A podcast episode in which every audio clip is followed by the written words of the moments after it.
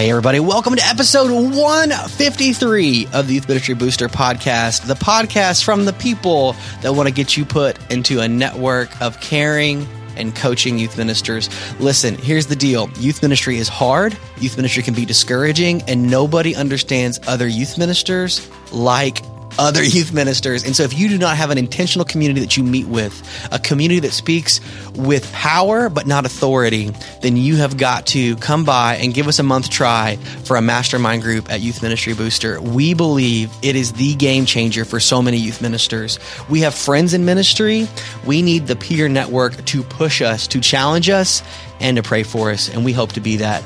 Uh, there's a lot of great things going on this month for women in youth ministry. This is our seventh installment with Irene Cho. She is a force and an encouragement that you are going to love. So buckle up today. It is good stuff. You're going to love this interview with Irene and Chad. Make sure to check the links below. We've got a giveaway going on at youthministrybooster.com slash giveaway. We also have a big announcement next week that you will not want to miss related to our month emphasis of women in youth ministry.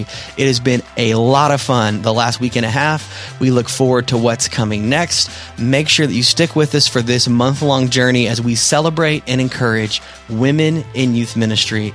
So hang tight, buckle in. This is our interview with Irene Cho. I'll see you at the end. Hello and welcome to Youth Ministry Booster. My name is Chad Higgins, and I am thankful that you're joining us today as we get to hear from Irene Cho. Irene, how are you? I'm very, very well. Thanks so much for having me. All right. So tell us a little bit about yourself. Who are you? Where do you live? What do you do? All those like fun questions. Yeah. Um, I work at the Fuller Youth Institute, which is um, a practical resource center from Fuller Theological Seminary. I've been here for 10 years. I'm the program manager for Urban Youth Ministry Resources, and we provide training, articles, various different types of resources for urban youth leaders, those who are in the trenches with high risk young um, young people, and doing the ministry on the ground. Um, been here for 10 years previous to that, I've been doing um, youth ministry for 20 some years, cough, cough, um, letting myself, aging myself there. Um, currently, I am in Los Angeles. I just moved to the west side. For those of you who don't know California, um, that means I live near the beach, which has not sucked at all. Um, no. You know, not at all. um, the traffic to Pasadena has been pretty, you know, grueling, but I get to go home to the beach. So I'm not complaining that the Lord has provided this opportunity to be near the ocean breeze. so it's been great. Well, I'm living in Oklahoma, so I'm not jealous at all. uh, I love it. so tell tell me, I mean, you've been doing student ministry for a while. How did that all start for you? Like, where's the Genesis story there? Yeah, um, it started my senior year of high school. Um, I was determined, again, I'm going to age myself a lot, but I was determined to be the next Connie Chung. I wanted to be in journalism. I wanted to be an anchor on TV with my New York penthouse apartment. Yeah. Um, I wanted to do it all. And God was like, hey, I got a different plan for you. Um, so he called me directly. You know, I grew up Pentecostal, um, so whatever we want to chalk it up to delusion, illusion, voices, you know, Holy Spirit. Um, I definitely heard from the Lord that He wanted me to go into ministry. Um, I had a conversation with my mom. I mean, I already had my applications all set for yeah. universities with, you know, strong journalistics, uh, journalism schools.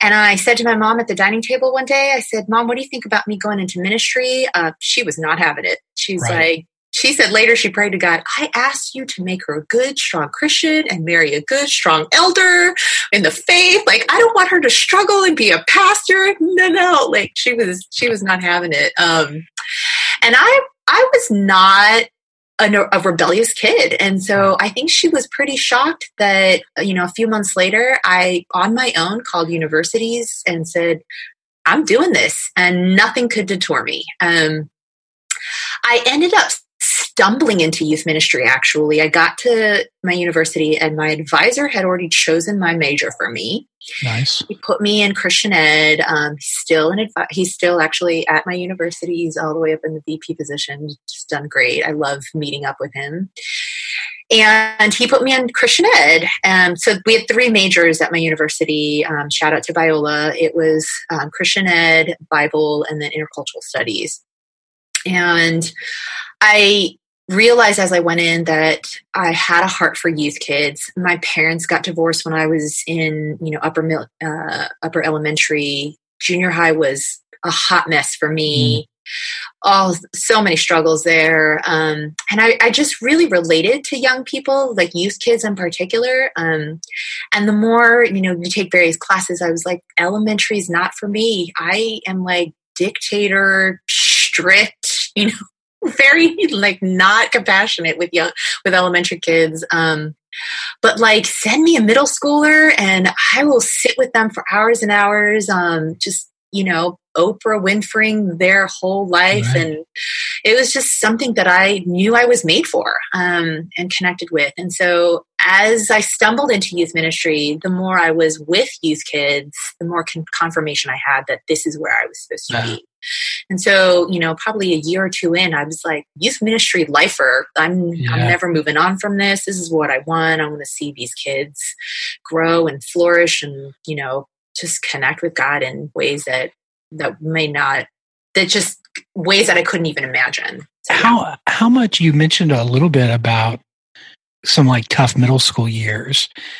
I mean, t- talk to me a little bit more about what that played in your own like, I mean, journey into student ministry. Like, what's at play now into what you do and how you think of ministry? Um, is that true for you? Yeah, absolutely. Um, so my parents got divorced. We moved from California. I was born in California in fifth grade, in the middle of fifth grade, we moved to New York. Um, I moved to Scarsdale, which at that time was 85% Jewish.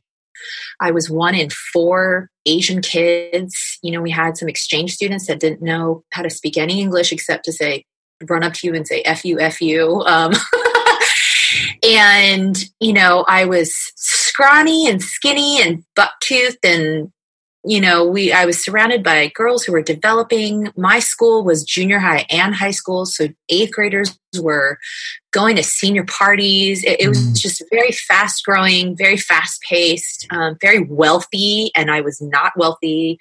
You know we lived in an apartment and um, everyone else were in these very very large homes um, you know, I had a, I had classmates that were like, "Oh, I can't wait to turn 16 when I can get my baby Benz as my car." And I was going to so many bar mitzvahs and bat mitzvahs where they're getting gifts from families that are like over ten thousand, fifteen thousand dollars in trust funds. Um, and it was it was miserable. Um, yeah. And so I think too, at that time of this crucial time period of identity formation, um, I was having problems with my mom, who now that I look back as a 40 some year old woman, you know, divorce was such a shameful thing at that time. The failure of her marriage in a Korean culture, you know, all these things that I can relate to her as an adult now. Yeah. Um, I didn't understand that as a nine year old, a 10 year old. I just knew mom was stressing out on me and it was unjustified and it was unfair. And here I am going through my own issues and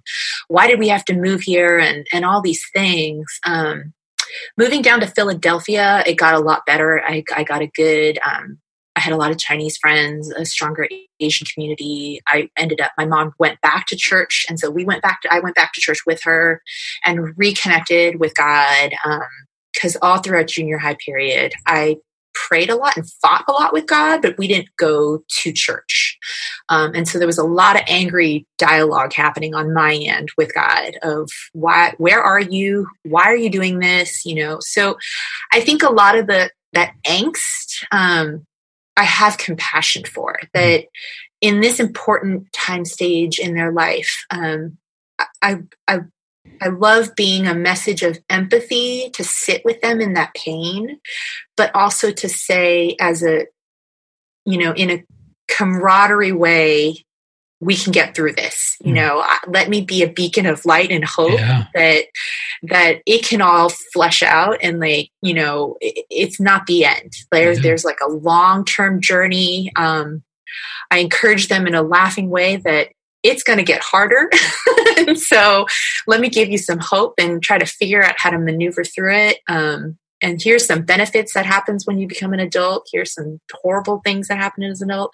I share with young people all the time you know because i love playing this game. I, obviously i'm asian. Hashtag asian don't raisin right? Um i'm 44 i i love and i tell young people when i they like they get shocked because they're like, you don't look over 27. And I'm like, this is a sign that I'm old because I want you to tell me that. Like, yeah, you don't yeah. need to hear that.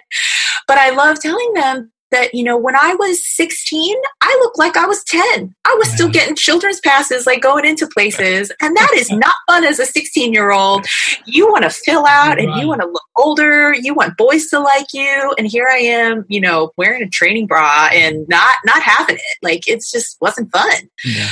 And so, you know, and young girls, they look at me and they're like, oh, you know, Irene, you're so pretty. I'm like, you know, girl, I, I feel you because I was with you in that. Like, so, so you know, it, it's it's hard, and and adulthood comes, and and it'll it'll flesh itself out. It'll Absolutely. you'll get through it. So, so tell me over your years of student ministry, what has been one of your like favorite moments? Yeah, it was a great question that I, I love. I was thinking about it. I mean, there's so many stories, but I think it's kind of tied to the, you know, some other stuff I was just thinking about. In particular, there was this one camp that I had, I was the speaker for. Um, in the last 10, 15 years, I've shifted so much in the way that I do ministry because of my own journey with God. Um, you know, I'm very, I'm a nine on the Enneagram with a strong eight okay. wing. So, um, which doesn't shock anybody who knows me on my social media presence. um, and so I was very, I, everyone knew me as, oh, Irene's, she's so great and understanding, but don't mess with Irene. She's scary. Um, and I went through this really transformational Damascus journey with God on what it meant to really live out the gospel in my ministry. Um, and and to you know live life and do ministry as jesus did. Mm. and so a lot of it you know really stressing to young people what it means that god that jesus died and rose again from you for you that you have freedom. What does freedom mean in your faith? That we don't live out our life in in the way of replicating scripture because we have to mm. um, you know this letter of the law but because we desire to. Right. And the action looks the same on the outside but the internal processing. And i it was this moment it, it, was two three stages in my life that the holy spirit really moved in me um, to have this light bulb realization and as I, I used to think the epistles, the letters were uh, just a to-do list that it was like, do this, don't mm-hmm. do that. And I, I hated reading it because it was so burdensome. But when you look back with, with the lenses of freedom that you know, we do this not because we have to, because we're afraid of things, but because we live in this thriving, abundant, merciful, graceful, loving space because God has provided that for us. I, you look back on the epistles and Paul will not shut up about freedom. Mm. You know, the whole, we, we have these imperatives, but it is founded in this indicative. Christ right. died for you. You are free. Therefore, why would you want to do anything else? Right. Because this is the most life fulfilling thing that you could right. do. Um, and so, and he he just over and over again repeated that. And I came to this realization it is so human nature for us to want to legalize everything. Right. Even in even in the freedom, after a little while, we're like, okay, yeah, yeah, yeah, yeah, yeah. That freedom is nice, but now you got to get circumcised, right? Chap Clark talks yeah. about it all the time. Replace circumcision with Bible study, setting up chairs, folding programs, serving yeah. on missions, coming to church every week. Like, I mean, replace it all because we want to legalize and systematize everything. It's our human nature. And so, how do we help young people get pruny in that freedom, like just sitting in it till they're mm-hmm. so marinated in it. Everything then from that point forward is the fruit of the spirit that comes forth from mm-hmm. that freedom. And so I have this thing where I, when I go speak, I'm like, this is what I, I will speak on for young people. And there was, it's in particular for Asian, Asian young people who are so immersed in their um, Christian faith combined with this Confucian, very, very strict, very, very shame based, very obligatory type of faith. It's it's meshed together. And so I have this mode where I want to just free them from that. And there was this Chinese camp where, you know, I'm just pounding that through. And at the end of it, you know, they had the testimony time, the sharing time. And this senior kid went up to the mic and he said, This was the first time I cried tears of joy and mm. not tears of guilt and shame. Wow. And he said, I'm going to be able to go to college knowing the fullness of Jesus' love for me and not move forward in my faith because mm. I'm afraid of God. And I was like, that right there. I mean, it, it was just so fulfilling. Like, mm. you know, that's why we do this this is the gospel message that yeah. we we send forth kids with. We don't want to send them forth with, oh, make sure you do this because God might punish you. Right. You know, God's God's making these bad things happen because you're not doing what's right. And I'm not saying God doesn't utilize our life experiences or the bad choices that we make or all these things for growth and transformation. He absolutely uses pain and struggles and suffering. I mean, I tell young people the only thing the Bible promises is that life is going to be hard. Yeah. But redemption in that comes because Jesus is saying there's a better way. Mm. There's an amazing way. And in this pain, I'm going to bring beauty in this. Right beauty in these ashes. And that comes from freedom, not from guilt and shame. Yeah. And so how do we let how do we help young people embrace the difficult journey that life is going to present and bring in a way that is full of abundant and joy, peace, you know, mercy, grace, love, and empathy in all of that because that's what Jesus gives us. So good. So good. It reminds me of this tweet I read earlier this week and um, it said something to the extent of the essence of the Christian message is to behold, not necessarily to obey or to behave, right? Yeah. This the differences. You know what I mean? Like, I mean, yeah, we're called to something different. I love how you said of, you know, like there's the there's the freedom to experience like yeah. what obedience in the Lord looks like, right? Because we have ultimate freedom in that. It's not something that's like we're no longer bound to it, but we get to experience it and walk in it and um, see that God is good through it, right? Yes. Um, so, all right. So before we both preach our own message and we just do like because I'm listening to you and I'm like, come on now, like start the music. Let's we'll do a response time. The buses can wait. Um, tell me uh, if you could rewind to like the very beginning for you.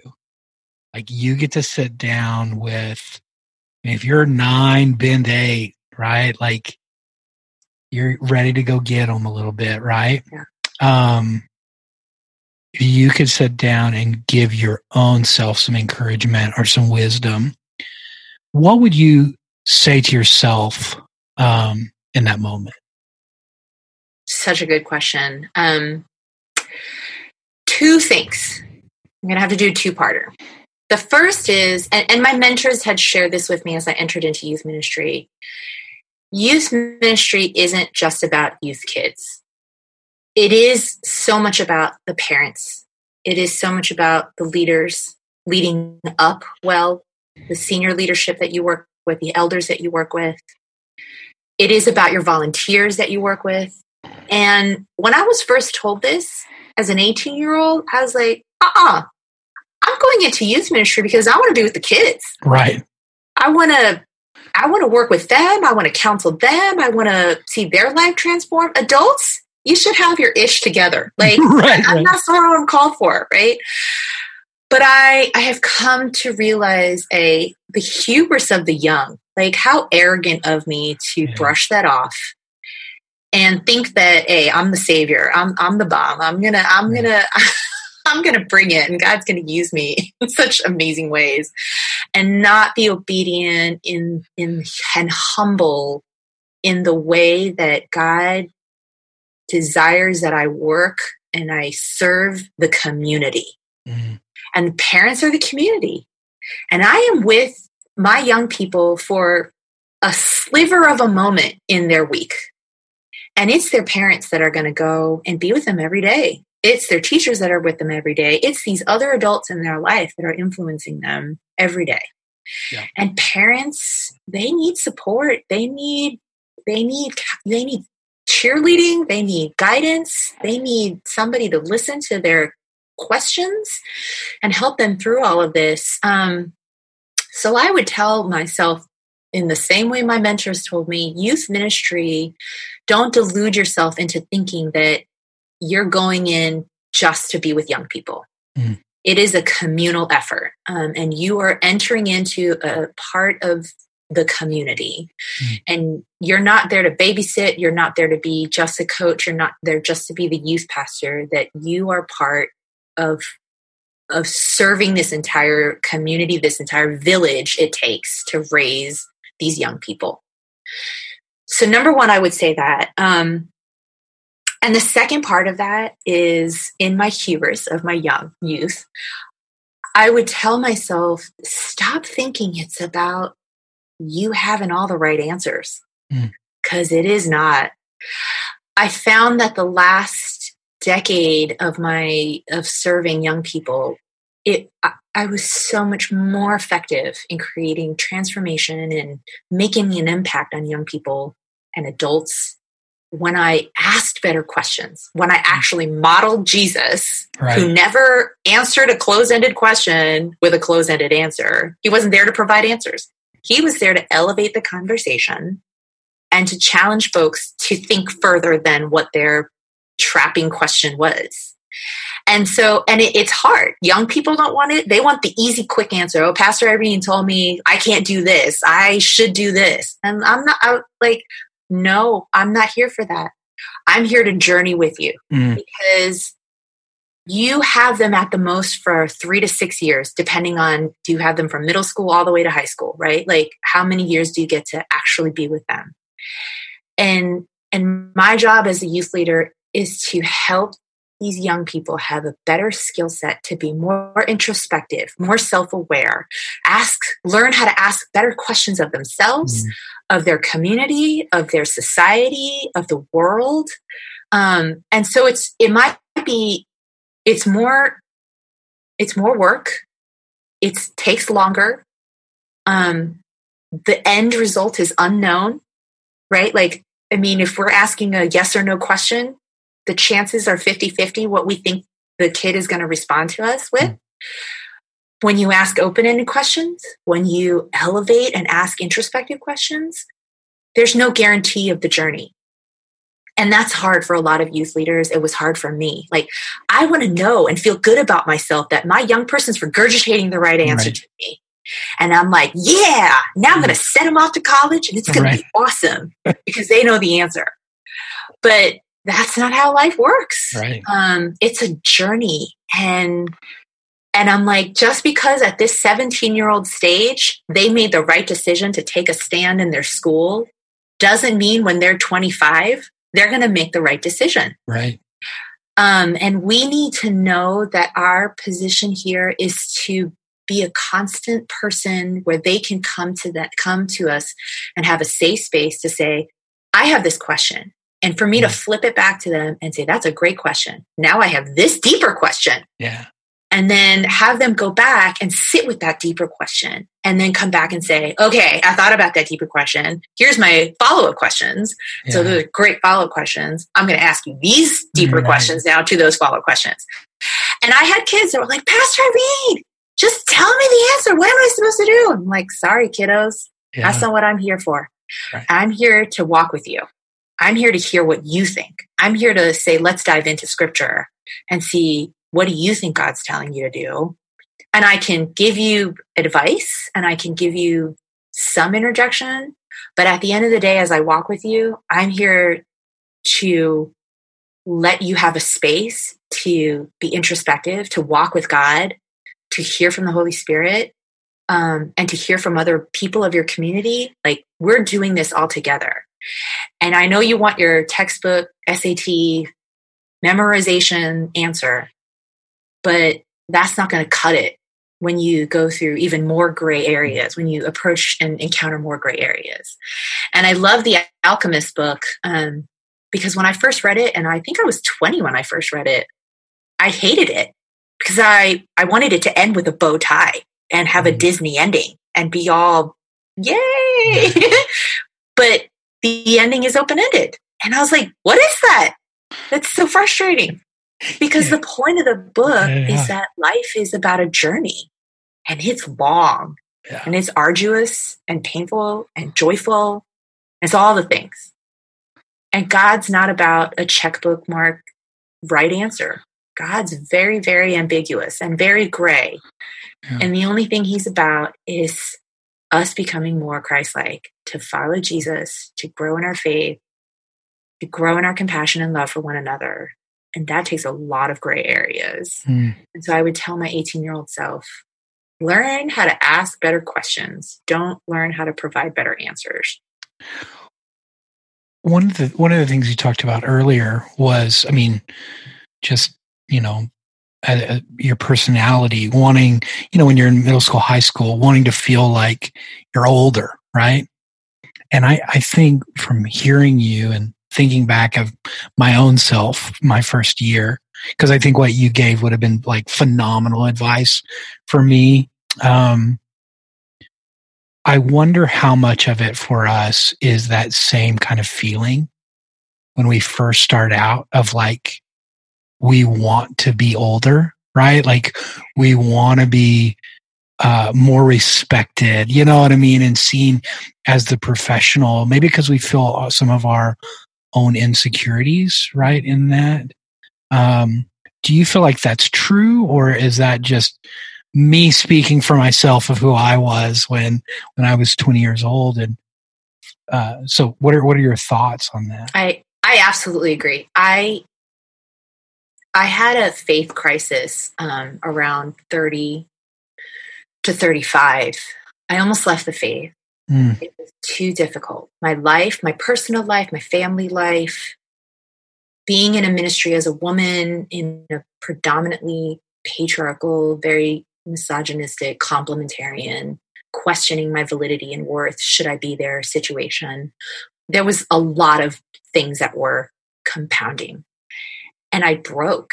Um, and by the grace of God, I didn't jump off the ledge and I slowly walked back.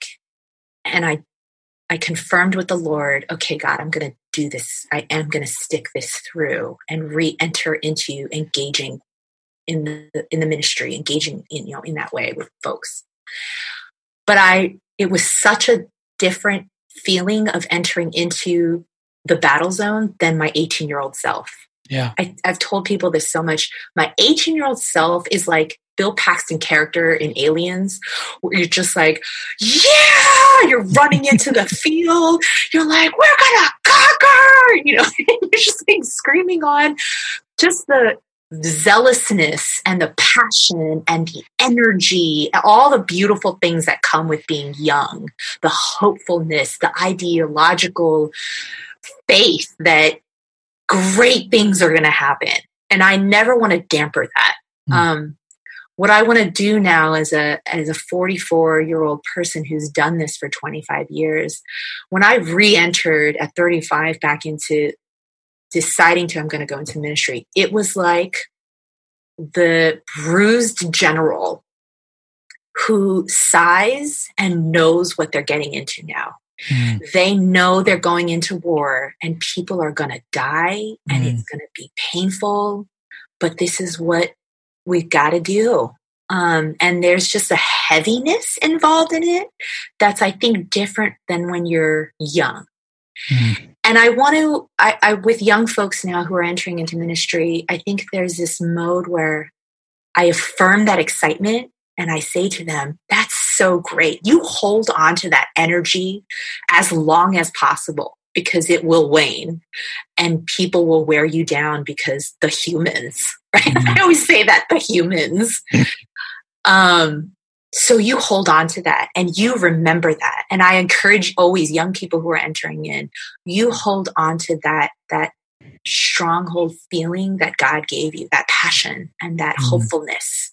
Don't ever lose that, even as wisdom comes and you realize mm. the older you get, the more you don't know. Yeah. the older you get, the more you you just sigh and you're like we're going to do this you got to hold on to that mm. and i want to be the older person who can say i don't want to diminish that or scoff at it or say that's that's silly because it's beautiful the mm. the hubris of the young the passion of the young the yeah. zealousness and the hopefulness and I, what i want to do is say put that in your memory box you mm. hold on to that mm. because all of this other stuff is going to bog you down and so, how do we intersect that and hold yeah. that together um, and not eliminate one to embrace the other, yeah. but to combine that and become holistic in the wisdom and the passion yeah. together?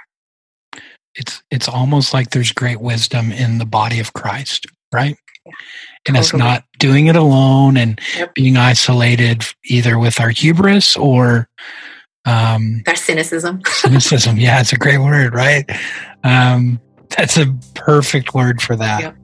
Um, well, Irene, now that I'm convinced that I need to call you every day and get this like, like pump up for my own like spirit and just talk to you ministry, um, I want to say thank you so much for being uh, on this episode and uh, thank you for not giving up. Thank you. Uh, Such an honor to be here. I, Everyone, I, stick to it. absolutely. All right, there you go. That's our interview with Irene Cho. Thank you, Irene, for your honesty, your insight, your wisdom, uh, and your encouragement today. If you are a youth minister and you are feeling it, take heart and be encouraged with what you heard from Irene today about the freedom, about the grace, and the truth of what it means to be faithful.